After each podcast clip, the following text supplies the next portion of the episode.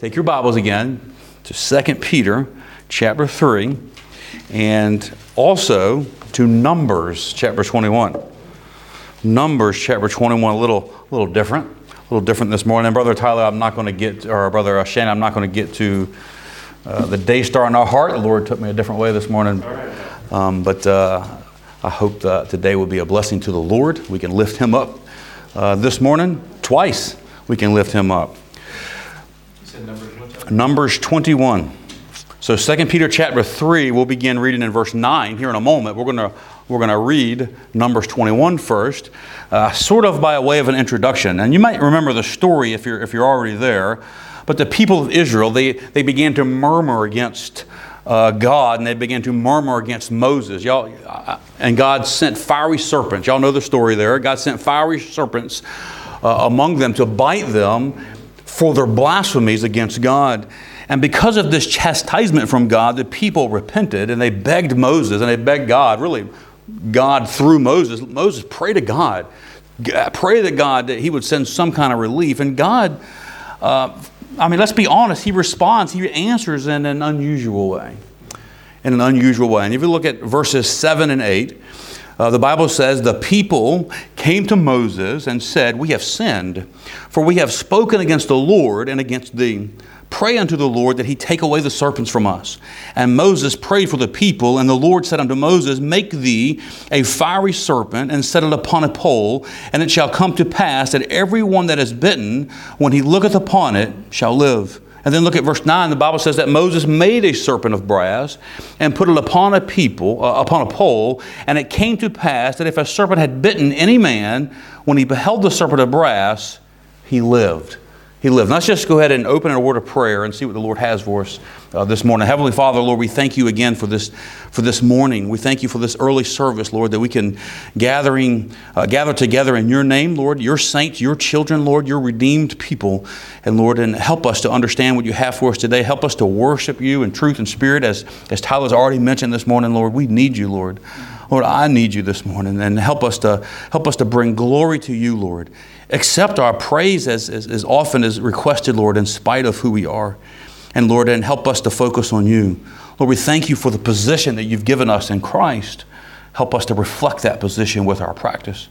And Lord, and I pray, Lord, that you help us to also ignore uh, all the things that are going on in the world right now and ignore maybe the agendas, even, even the things that are surrounding the ministry this morning, and help us to completely focus on you, the Lord Jesus Christ and make you high and lifted up in our hearts. Lord, we need you this morning. I pray for those that are here this morning. I lift them up to you. I lift us all up to you, Lord. Help us to have a ready heart and a prepared heart. And Lord, be with those who cannot be here, Lord, and, and maybe those who will be here later on uh, uh, who are not here now, Lord. I pray, Lord, that you be with them and encourage them, prick their hearts, even this very moment, Lord, to be right with you. And Lord, and we thank you and we ask that you visit with us this morning here in this service. Right this very moment, Lord, I know that we can never get this time back. And help us to use this time wisely as we worship the Son of God, your Son, the Lord Jesus Christ. In his precious and holy name we pray. Amen. Amen. Amen. So if you remember, we just read here in second or Numbers chapter 21 how God sent these fiery serpents. He sent them to uh, really kind of a punishment to them, but God always has a purpose. God always has a purpose, and He was using this purpose to bring them uh, to Him, to bring repentance among them. And doesn't God still do that today sometimes? He brings repentance to us as we, as we kind of go forward. And G- Jesus would later use this example as a typology of himself later on, being lifted up on a pole or on a cross, if you will, uh, and whosoever shall look to him shall be saved. Whosoever shall look for him, to him for salvation, shall live. Whosoever the Israelites who were dying because of the venom of the serpent could look to the brazen serpent and they would receive physical life.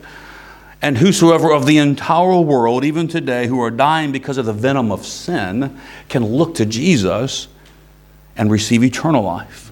Look and live. And this, by incident, is the title of our message this morning Look and live. And you might wonder, what in the world does that have to do with 2 Peter chapter 3? But we'll get to that here in a moment. Uh, but for now, I want to point out that Jesus, uh, that payment that he made by Jesus Christ on the cross of Calvary was for every single person, every man, every boy and girl, every man and woman, no matter where we're from, no matter where we're going or where we're coming from, God died in the person of His Son on that cross for you and for me. In John chapter 3, verses 14 and 15, the Bible says, As Moses lifted up the serpent in the wilderness, even so must the Son of Man be lifted up, that whosoever believeth in him should not perish, but have eternal life. And Jesus himself, again in John chapter 12, verse 32, says, As I, speaking of the cross, if I be lifted up from the earth, really a picture of that serpent again, I will draw all men unto me. That word all men is pas in the Greek, it means all.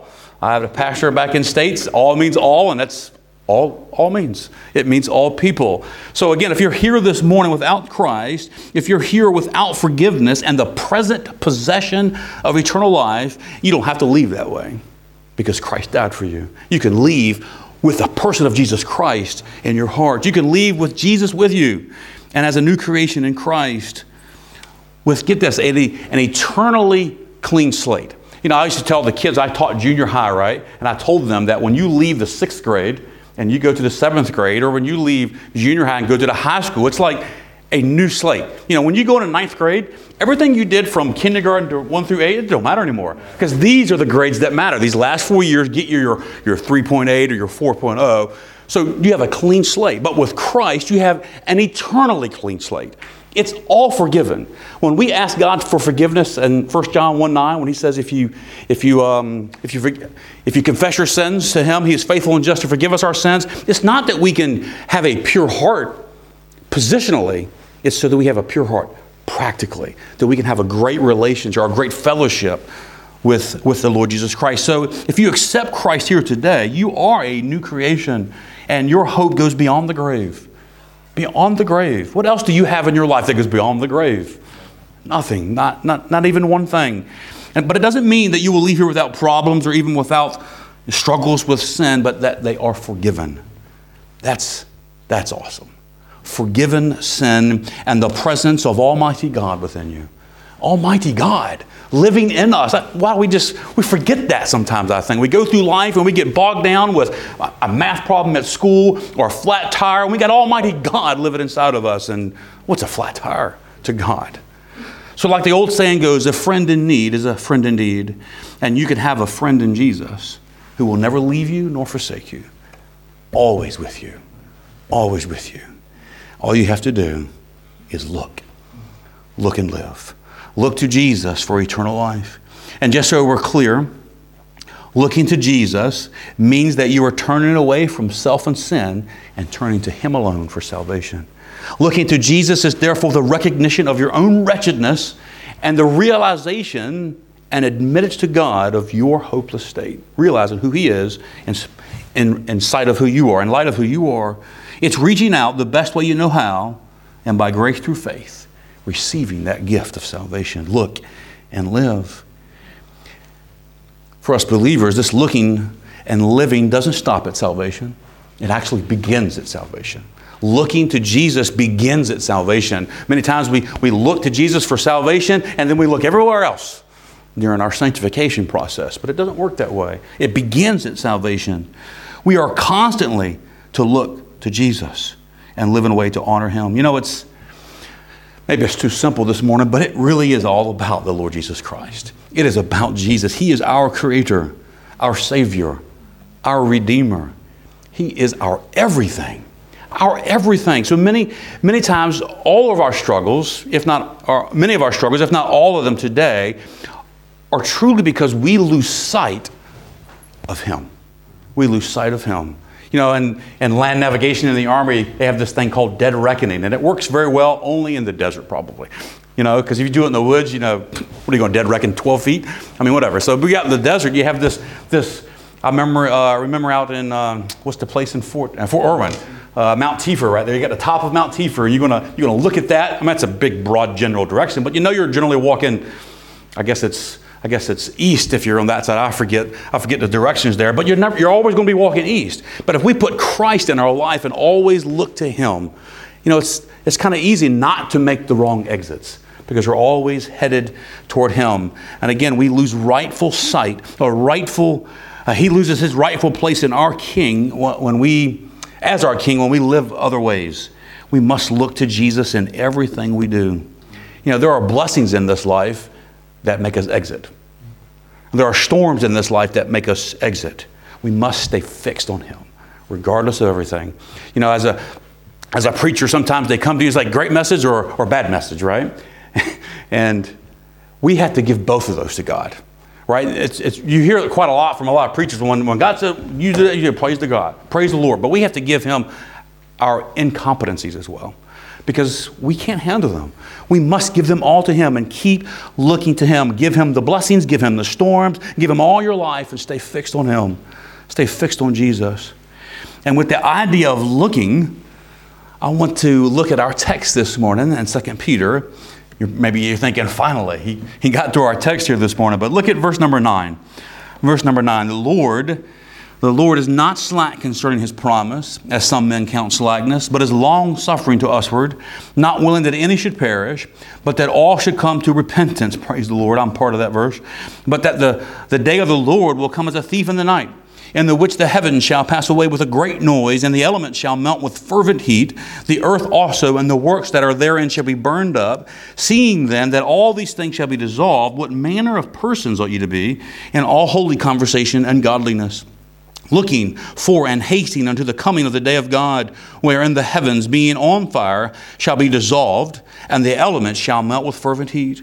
Nevertheless, we, according to his promise, look for new heavens and a new earth, wherein dwelleth righteousness. Verse 14 says, Wherefore, beloved, seeing that you look for such things, be diligent, that you may be found of him in peace, without spot and blameless, and account that the long suffering of our Lord is salvation, even as our beloved brother Paul also, according to the wisdom given unto him, hath written unto you, as, as also in all his epistles, speaking in them of the things which in which are some things hard to understand, uh, which they that are unlearned and unstable rest, as they do also the other scriptures, unto their own destruction. Ye therefore, beloved, seeing you know these things before, beware lest ye also, being led away with the error of the wicked, fall from your own steadfastness, but grow in grace and in the knowledge of our Lord and Savior Jesus Christ. To him be glory both now and forever. Amen. So, in an, in an effort here in a moment to co- connect Numbers 21 to 2 Peter chapter 3 in a way that honors God, in a way that respects the text, I want you to notice something here. Look at verse number 11. Verse number 11 says, Seeing then. Verse number 12 says, looking for. Verse number 13 says, Nevertheless, we, according to his promise, look for. Verse 14 says, Wherefore, beloved, seeing that ye look. Verse 17 says, Ye therefore, beloved, seeing ye know these things. In other words, there's a lot of looking in these verses. There's a lot of looking to Jesus in these verses. In fact, as we just read, we read seven uses of the word seen, at least in, in the King James Bible here, but five of those are the same word in the Greek. Five of those are the same word in the Greek. And it means just, and even the other two are have this, this mindset of conveying to pay attention, to look to something, to perceive something about what Peter is writing about. And as we've been studying about Peter's second epistle, I hope you've been along with me. I hope you've been diving in with me.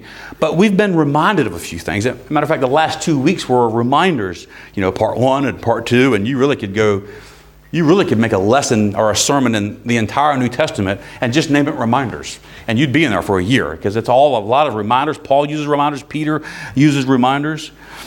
And we've been looking at those reminders. So, in the spirit of reminding, uh, Peter continues to tell us some very important truths today. God is going to use Peter's text and the, the sermon here to remind us, to, to tell us of some important truths, even some imperatives, even a command, if you will, about how to live and look. How to look and live, how to live while looking. You know, in every usage of the word that Peter uses to convey looking, he points to some aspect of the return of Christ. All five of them, if not all seven of those, he uses those words and he's pointing to the aspect, some aspect of the return of the Lord Jesus Christ. And in this guidance for living in this, in this time, it's almost like we're living in the shadow of the second coming. Where the Old Testament was living in the shadow of the cross, we were living in the shadow of the second coming. but he gives us some guidance for living here, four truths, if you will, uh, to live by. Uh, and again, if you recall, when we began our study of 2 Peter, the overarching, the overarching theme that, that you can probably get a handful of themes from 2 Peter, but the overarching theme that I chose is found in verse 18, right there of chapter 3. It says, But grow in grace but grow in grace. Now, I know that conjunction but is, is, is, applied to just a handful of verses before it, but I think you can apply it to the entire epistle, the epistle, the entire letter. All these things Peter says, but I want you to grow in grace. I want you to grow in grace and in the knowledge of our Lord Jesus Christ. So, in an effort to grow in grace, let us look and take heed to four imperatives that God led Peter to write down. Notice first this morning, verse 11, says, Seeing then that all these things shall be dissolved, look at this question or, or this statement. What manner of persons ought ye to be in holy conversation in God? What manner of person should you be? If God's coming back, what manner of person should we be? I think we should have a holy demeanor. We should have a holy demeanor. You know, look at verse 9 again. Verse 9 says, we've read that, it's our memory verse for this month. The Lord's not slack concerning his promise, but he's long suffering. He's not willing that any should perish. But really, it's just the Lord's rebuttal to him being accused of not keeping his promise. Right? They accuse him, where's the promise of his coming? And Jesus says, Well, I'm coming back. God says, I'm coming back because I'm not slack concerning my promises. It's like some are saying the Lord's not coming back, and the Lord says, Oh, yes, I am. I am coming back. And Peter's summary here of the Lord's return is about the big picture of the second coming. Now, in other words, as Paul wrote in, I say big picture because there's the rapture, there is the return of Christ, there's Armageddon, there's, uh, there's the millennial reign, all that's together. And, and he's just putting it all in one big verse right there. But you know from 1 Thessalonians 1.10 that Jesus says, that Jesus has rather, delivered us from the wrath to come. So there's going to be a rapture. There's going to be a taking away of us believers before judgment falls on this earth. But let me just put it all like Peter puts it here in one just one verse here. When it's all said and done, this earth and everything in it is going to be gone. It's going to be gone. Verse 10 says, The heavens shall pass away with a great noise, and the elements shall melt with fervent heat. The earth also and the works that are therein shall be burned up. Think of Peter's thoughts when he was writing these things. The heavens shall pass away. The heavens. The earth is going to go away. Many scientists today, there's actually a lot of ink spilt on trying to define what this means, and we really have no idea. There's some good ideas, I guess. But this is God telling us He's going to destroy everything here. But many scientists attribute this destruction to something that really we can only explain as some sort of nuclear fallout some sort of worldwide nuclear fallout. I did a study for about an hour because it's very interesting between fusion and fission and all those things. You know, the hydrogen bomb they dropped in 1961 was 4,000 times the amount of energy we dropped on Hiroshima. 4,000 times the power. That's a lot of energy. That's nothing compared to what God's going to do. But I want you to pay attention. We don't want to focus too much on that, but I want, I want to look at a phrase there. It says that the works, the works that are therein shall be burned up. The work shall be burned up. So much like the aftermath of a hydrogen bomb, nothing is going to remain when God is done with this earth. He will build a new earth. But think of it, so think of it this way. What kind of aspect, what kind of perspective do we look at this? This is, this is what I think the Lord gave me. When we are individually standing before holy God as a Christian, and we're standing there. Remember, we're going to be judged by our works. We're not judging on whether we're saved or not. God, Christ paid that price. We're going to go in because of the cross. But we're going to be standing there, and God's going to say, Show me your works. We will have nothing to point at this world because it won't be there. We say, Well, look at what I built. Look what I did here. Look, my face is on Mount Rushmore. Gone. My face was on the picture of Time magazine. Gone. It's all going to be gone we will have nothing but what we did for Christ when we stand before a holy God. All of these things will be burned up. And I think what, what Peter is trying to tell us here is really echoing the Lord's words. Don't build up for yourselves here treasures where moth and rust doth corrupt. They're going to fall apart. They're going to fall apart. Do things for the Lord. He says, Seeing that all these things shall be dissolved, what manner of persons ought ye to be in holy in all holy conversation and godliness? You know, knowing, I think realizing and really getting a hold of knowing that every tangible possession that we have or leave behind, whether, whether or not, whatever it is, doesn't matter, it's going to be gone. And knowing that, what Peter says, knowing that it's all going on, what manner of person are you to be now? I mean, think about that. If, I, if my whole life is focused around technology, when technology is gone, what am I going to focus my life on then? It's going to be too late, by the way. If my whole life is focused on anything other than Christ, because in the end, only Christ is going to be there and who he deems necessary to be there with him or, or allowed him to go in there with him. At the end of the day, stuff is just stuff. A job is just a job. A car is just a car. A money is just money. And we can go on and on down that list. I'm not saying these things are not necessary in our lives, but if they take precedence over our walk with Lord, if they're in the way of our vision pointing to Christ, they're in the wrong place. They're in the wrong place. Because none of those things that we allow to get in our looking to Christ are going to be there between us and Christ at the end. It's just going to be you standing before a holy God. You know, on one hand, we, we should have a holy demeanor because if we truly believe, if we truly have a good understanding of what Christ did for us on the cross, then it shouldn't take begging or persuading for us to be all in for God. It, wouldn't, it shouldn't take the wooing that God's always telling us. It's the cross. But on the other hand, if every soul was worth the cross to Christ, should those souls be worth to us? Yes, we, according to his promise, we look for a new heavens. We look for a new earth. We look for the Christ of the second coming because therein dwelleth righteousness. But you know, on a different side of that coin, if we live a holy demeanor in Christ, we will also be a testimony to others. Others that are not here right now, others that are out in the world, of what Christ has done for us and what he has done for them and what he can do for them. It really boils down to the fact that there is much in Jesus to live for. There is much in Jesus to live for. Many reasons to live a manner of holy conversation and godliness before God and man. And part of living in holy conversation and godliness is being diligent. Look at verse 14 as we go to our second point here. He says, Seeing that you look for such things, be diligent that you may be found of him in peace without spot and blameless. So, number two, we should be diligent in our duty. In our duty. We should be diligent in the things that God asks us to do. Peter says all these things are going to go away. All, the, all, all, these things shall be dissolved. Our manner of behavior should be holy and godly. That's what he first says. And now he writes that because we who believe, because we look for Christ, we should be diligent in our duty to live for Christ. I think he's trying to say here we should put forth a lot of effort in ourselves. Now I know it's I know it's God living through us, but let me just put it this way. We should give a lot of effort in surrendering ourselves in every aspect of our life. My daughter asked me one time, she's in a nursery right now. She asked me, she was using somebody else for an example, how do I get her walk with the Lord? It's been a few years since she asked me that. How do I get her walk? Because she's walking with the Lord, and that's attractive, and I want it.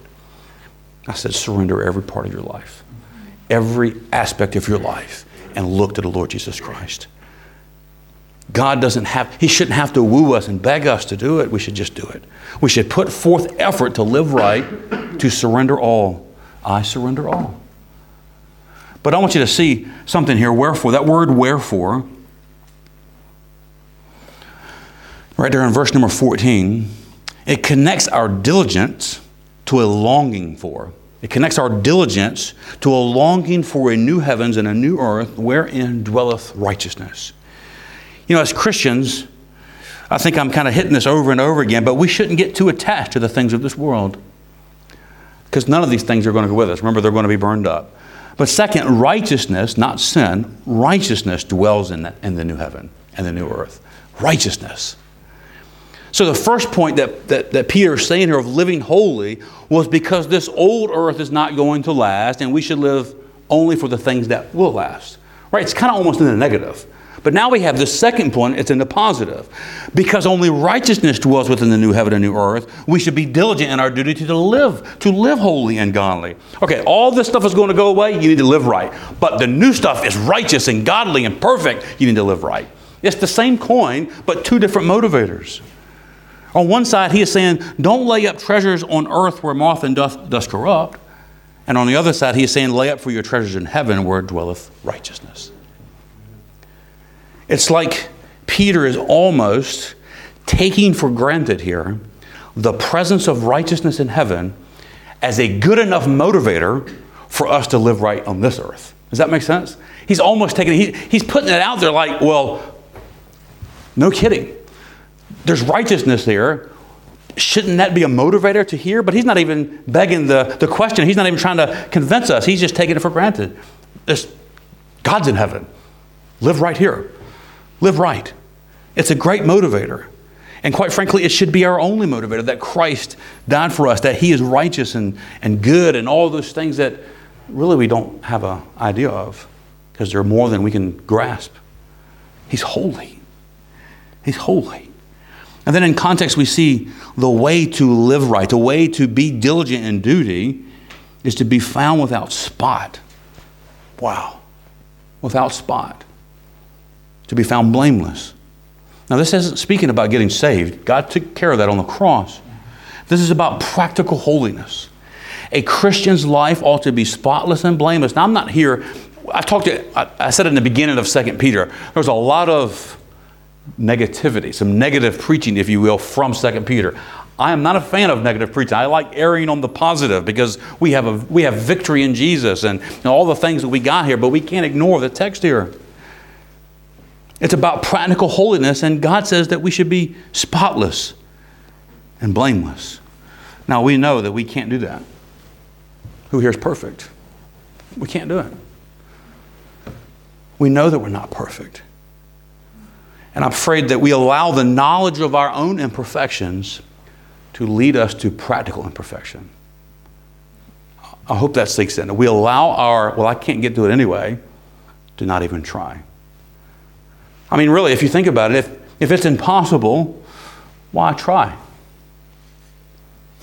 That's, that's, a, that's an honest, worldly approach to anything, right? If I'm going to race, I'm going to get up and I'm going to do a 100 meter dash, with who's the fastest guy in the world right now that runs? Anybody, anybody following track or anything like that? Who's somebody in the past? That guy, right? So I'm, I'm in the line with him and I'm going to run. I'm not going to beat that guy. Just not in a million years I'm going to beat that guy. So why race? Why even try?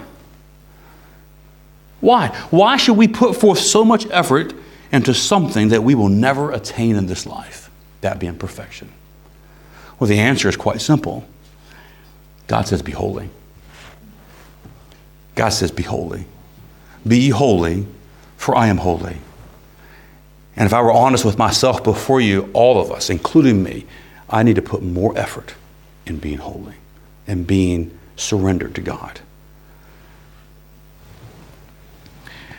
And it's not about how much holiness we can achieve. Again, God took care of that on the cross. It's about living moment by moment for Jesus Christ moment by moment. Moment by moment. We must be diligent in our service to Christ. We must be diligent to be found without spot and blameless. Listen, I've said this a number of times. We don't live wholly on accident, it takes purpose. You didn't come to church today on accident. You didn't like break down in front of the row. Wow, look at us a church. I'm got, got could do that. No, no, no, none of y'all broke down this morning, right?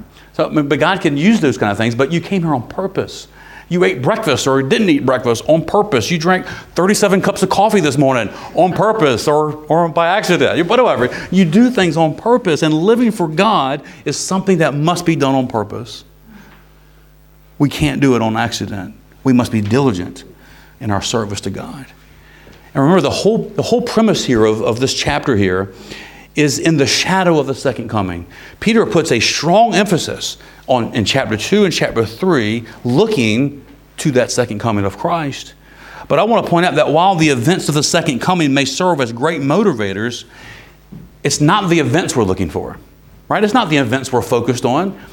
I had a preacher one time, I heard a message from a preacher one time. He said that we get up here and we preach second coming like there's no tomorrow. No pun intended. But we missed the Christ of the second coming. We're not commanded to preach the second coming only as it follows the, new, the whole counsel of the Word of God, but we are commanded to preach Christ because He is, there is no second coming without Christ. We must preach Christ. We are looking to Jesus.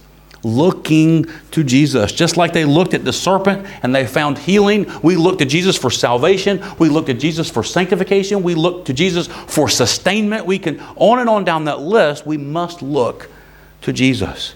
Hebrews 12 says he is the author and finisher of our faith, the beginning and the end. The author and the finisher.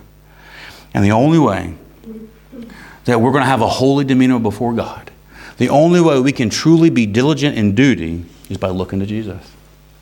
We must look to him for all our needs. Because not only is, our, is he our wonderful and precious Savior, he is our greatest resource. He's our greatest resource for righteous living. Look to Him. Look to Him. Look to Him and be excited about His return. Live in a way that pleases your Savior. He's coming back. I hope that's exciting to you as it is on the inside for me. He's coming back. It may seem like a million years away sometimes. I mean, I remember my last year in the Army. Man, that was the longest year. I'm like, man, is this ever going to am I ever going to get a DD 214, right, Mike? It takes forever to get those last few years done. But then it came. And sometimes we might seem the same way when we're, in the, when we're living our Christian life. It seems like forever before God's coming back. We see some things on the prophetic calendar we think taking place. And on one hand, it's scary. And on the other hand, it's kind of motivating. But He is coming back. He will keep His promises. One such promise is Romans 10 13. It says, For whosoever shall call on the name of the Lord shall be saved. That's a promise. And 2 Peter 3, verse 15, says that the long suffering of our Lord is salvation. I take that to mean that God is waiting for that last, whosoever will. He's waiting for the last, whosoever will. So there's still time. If you are not the whosoever will yet, you can be. Your neighbors can be. Your, your, your spouse can be. Your loved one can be. Your mom, my mother in law has not trusted Christ. My, the, the man she's married to has not trusted Christ. There's still time. There's still time. God is waiting for that last whosoever. But while we are waiting, we must look to Jesus. And one place you can always find Jesus, where's one place you can always find Jesus? Right there in the book, in your hearts. But Peter, he says the book. also in our hearts, of course, you can find him in church, you can find him in creation. We can go on and on down that list, but right here in context, Verse 15 says, "An account that the long suffering of our Lord is salvation, even as our beloved brother Paul, also according to the wisdom given unto him, hath written unto you, uh, as also in all his epistles, speaking in them of these things, in which are some things hard to be understood, uh, which they that are unlearned and unstable wrest, as they do also the other scriptures, unto their own destruction. Uh, own destruction. So Peter gives us a warning about the scriptures. And, and in our context here, we, can, we know we can look to, look to the scriptures and find Jesus, but in those scriptures, we have a warning. I mean, Peter's words are even scriptures themselves. So our next imperative this morning is an obvious inference from the, from the text here, and that's to discern the scriptures. We must discern the scriptures. Remember, 2 Peter is not written to the lost, it's written to us. Peter is simply saying about Paul here that Paul really got into the weeds about some things. He really got a little behind the curtain. He opened the hood of theology, if you will, and started tinkering around in there and say, look, here's the carburetor and here's the fuel line and all these things. Paul really got God used Paul to convey some deep theology. And while some of his writings were difficult to understand, I do not think this text says that we cannot understand them. It just means we need to discern them, be better at understanding them. And I think Peter's point here is twofold. Christians, you and I, must discern the scriptures correctly for our own growth, and we must discern the scriptures correctly for our own safety. For our own safety. And just as a side note here, Peter could he could be referring to Paul's letters to the Thessalonians because he's returning, referring to the return of Christ here. But I think it's significant that he wrote that all his epistles. Because in the timeline, only 2 Timothy, and that's a maybe, is the only one that wouldn't be written. All of Paul's epistles would have been written by the time 2 Peter wrote this. And Peter calls them scriptures. You know, the main thrust of this verse is, of this verse is not to validate Paul's writings, although I believe it does, but to convey the fact that we must be students of the book. We must be discerners of Scripture. Why? Look at this passage again. Because those who are unlearned and unstable, they're going to twist the scriptures to their liking and in a way that makes sense to their own agenda and lead believers away. Let me get that now. So they're going to use scripture and they're going to explain, they're going to exposit scripture in a way that makes sense to them and not to God and lead you away from the God of the scriptures. How do we, how do we get it, how do we fight that? Well, we, we must know the book we must know the book. You know, context is king. We talked about that before, you know, that, that passage in Psalm 14.1, it says, the fool has said in his heart, there is no God. Well, just take out the last phrase of that. The Bible says there is no God. Right? That's completely out of context. Because right before that says, the fool has said in his heart, there is no God. So that's the importance of context. And that's a simplified version or explanation there, but we must understand that. And we must be we must discern the scriptures to understand where we are leading, and it is the Holy Spirit of God that's leading us. Remember, these false teachers, look back at uh, chapter 3, the beginning of chapter 3 knowing this first, that there shall come in the last days scoffers, walking after their own lust, and saying, Where is the promise of their coming, uh, of his coming? For since the fathers fell asleep, all things continue as they were from the beginning of the creation. For this they willingly are ignorant. So these false teachers are going to be willingly ignorant. I had a professor in college, forgive me if this offends anybody, he said they are stupid on purpose. They don't want the knowledge. They want to stay in the dark and they want more people to come in the dark with them. And they're even going to dupe believers into following their pernicious ways. And writing of these false teachers, again in verse 14 of chapter 2, the Bible says, Peter writes, they have eyes full of adultery. Look at that. I want you to see that. Verse 14 of chapter 2 having eyes full of adultery that cannot cease from sin. They can't stop sinning. And what do they do? They beguile unstable souls. They beguile unstable souls. You know, that Greek word used for unstable is only used twice in the entire New Testament. Two times. In the entire, once right there in verse 14, and then in verse 16 of chapter 3. Both in the same chapter, both by Peter. And it means just like it sounds. It means unstable. It means shaky. Like a poor built table or a poor built chair that doesn't really work all that well. It's poorly designed. It's unstable. And again, verse 16 states, states in verse chapter 3, chapter 3, verse 16, they that are unlearned and unstable, they wrest, they struggle, they twist, as they do also the other scriptures unto their own destruction. That word wrest means to twist or even pervert. Pervert the scriptures. Unlearned and unstable men are going to pervert the Word of God. Do we see that today? Absolutely, we see this today. We must be very careful. So, what's our, what's our takeaway? If we don't know or discern the Scriptures properly, we are going to be led away with the twisting of Scriptures because we ourselves will have unstable souls because we didn't learn the Scriptures. How can we know the truth if we're not in the truth? Right? You know, I think I used this before, you know, if Shannon were to come up, and Shannon would never do this, but if he told me a lie. But the subject that he was talking about, I knew the truth. And he told me two plus two equals five. I'm like, I don't think so. How do I, how do I, how do I know he's wrong? Because I know the truth. What's that? I'll refrain from my comments. how do we know that's true, right? Because two plus two does equal four. But we know it's true because we know the truth, or we know it's false because we know.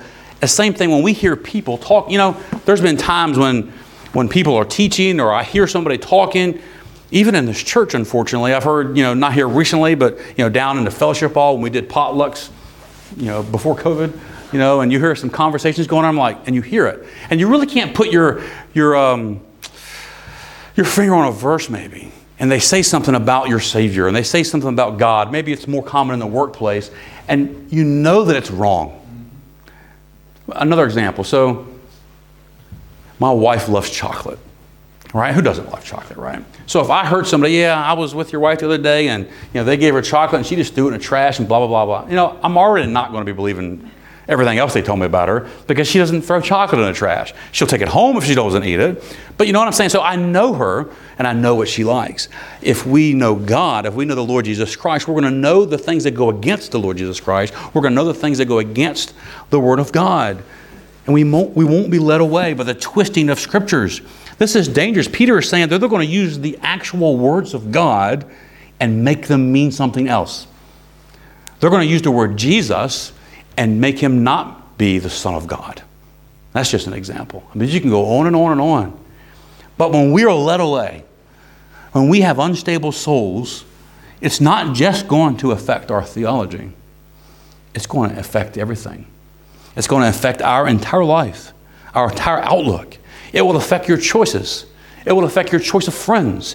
It will affect your spouses. It, spouse. It will, it will reflect your ideology. it will affect even which church you decide to go to, or if you, whether or not you go to church. It will affect what books you read. It will affect everything about you. It will even affect who you vote for. Don't be duped. Know the book.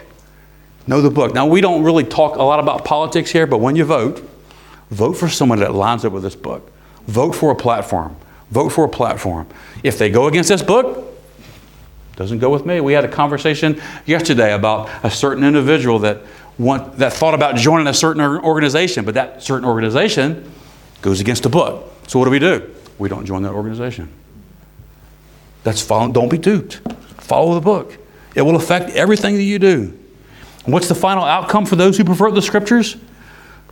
Look at verse 16 again. All his epistles, speaking unto them of these things, in which are some things hard to be understood, which they that are unlearned and unstable wrest, as they do also the other scriptures, unto their own destruction. Unto their own destruction. But remember, we are believers, and we don't have to be led away. When we get led away, we do so because we're willingly ignorant we must stay the course. Stay the course. If there's ever a time in our lifetime where we need Christians, real, true, genuine, authentic Christians, to stay the course, it's now. It's now. But our hope in staying the course, of course, is not found in a gut feeling. It's not found in man's logic. It's certainly not found in the media. No, staying the course is the direct result of discerning the scriptures. Of discerning the scriptures. Every conviction that we have, every conviction that we have must be from the book. It must be in us. Sometimes we, we, we have a strong dislike for a certain, we'll just make it simpler. I do not like blue and I really like red. And you'll die for the differences. That's foolish, right? But the same thing is foolish if we take those same things that are not Scripture. You know, there's preferences and there's convictions. Make sure our convictions are from the book and our preferences are just preferences. Every conviction must come from the book. Let this book guide you. I promise you, just from experience, and, and, and, many of y'all can say the same thing here, there is more in this book than we ever thought. I think that we found more in 2 Peter than any of us would ever imagined. There's so much in this book, it's inexhaustible. It's God's Word. And Peter says there in verse 17, continuing on as we kind of wind down here, he says, that, Ye therefore, beloved, seeing ye know these things before, beware lest ye also, being led away with the error of the wicked, fall from your own steadfastness. He's saying, since we know these things, and you might ask, what things? Well, the earth will end, a better earth will come, uh, people will come along, even believers who try to twist the scriptures. Therefore, don't fall. Don't fall. Be determined to stand. Be determined to stand. He is saying, Peter is saying, let me, let me rephrase that. God is saying through Peter, through his holy word here this morning, don't be led away with the error of the wicked. Don't fall from your steadfastness. Be determined to stand. It's almost like Peter, if we were, if I was writing this, I'd be like, listen, guys, you've been warned. You know the dangers. You know what's out there. I just told you. You know what's coming. Don't fall. Don't fall. Ephesians 6:13 says, "Take unto you the whole armor of God, that you may be able to withstand in the evil day, and having done all, to stand." You know, as we read Peter's last words, the last words Peter ever penned under the inspiration of the Holy Ghost, he says, "Don't fall. Don't fall. Don't fall for their tricks. Don't fall for their false promises. Don't fall for their false science. Don't fall for their false theologies. Don't fall." Don't fall from your own steadfastness, but grow in grace and in the knowledge of our Lord and Savior Jesus Christ. To him be glory both now and forever. Amen. Praise the Lord. Let's pray.